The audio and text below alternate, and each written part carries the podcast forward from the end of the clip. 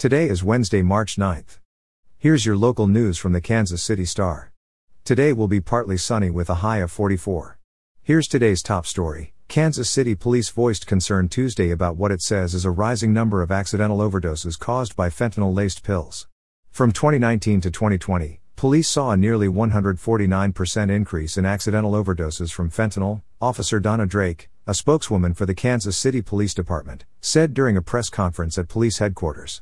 Though the latest data is not yet available, Drake said officers have seen an increase in accidental overdoses in individuals aged 15 to 24. The uptick is related to the spread of blue pills, each with the letter M on the front and 30 on the back, which are nearly identical to many painkillers sold at pharmacies. The difference is those being sold illegally can contain a lethal amount of fentanyl. The Star previously reported that individuals should avoid these so called M30 pills are frequently counterfeited. It may not be possible to tell the difference between real and fake oxycodone with the naked eye. In local news, gas prices have reached an all time high in the U.S. Although Missouri and Kansas gas prices are rising steadily, they are still among the lowest prices in the country. The average price of gas in Missouri and Kansas is $3.73 and $3.74, respectively. The national average is climbing above $4.17, reaching past the previous record of $4.10 set in July 2008. Meanwhile, California has the highest gas price average at $5.44 per gallon.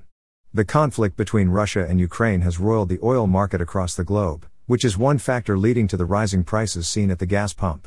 The rise in gas prices are likely due to an increase in demand for gas, rise in price for oil, and a decrease in the overall supply of gas available for consumers, according to a statement from AAA.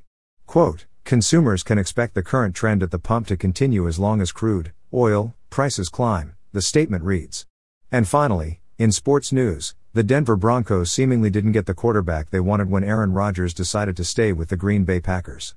But they ended up getting the quarterback they wanted all along on Tuesday, as multiple NFL reporters said the Broncos have a deal in place to acquire the Seahawks' Russell Wilson. ESPN's Adam Schefter reported the trade, quote, is pending a physical and Wilson's approval.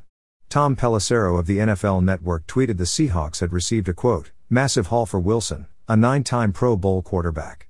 The AFC West is now officially stacked with great quarterbacks as Wilson joins the Chiefs' Patrick Mahomes, the Chargers' Justin Herbert, and the Raiders' Derek Carr.